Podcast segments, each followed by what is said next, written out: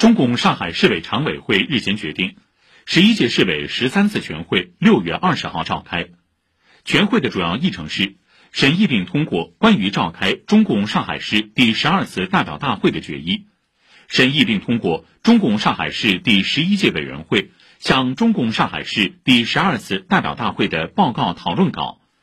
讨论中共上海市第十一届纪律检查委员会向中共上海市第十二次代表大会的工作报告送审稿，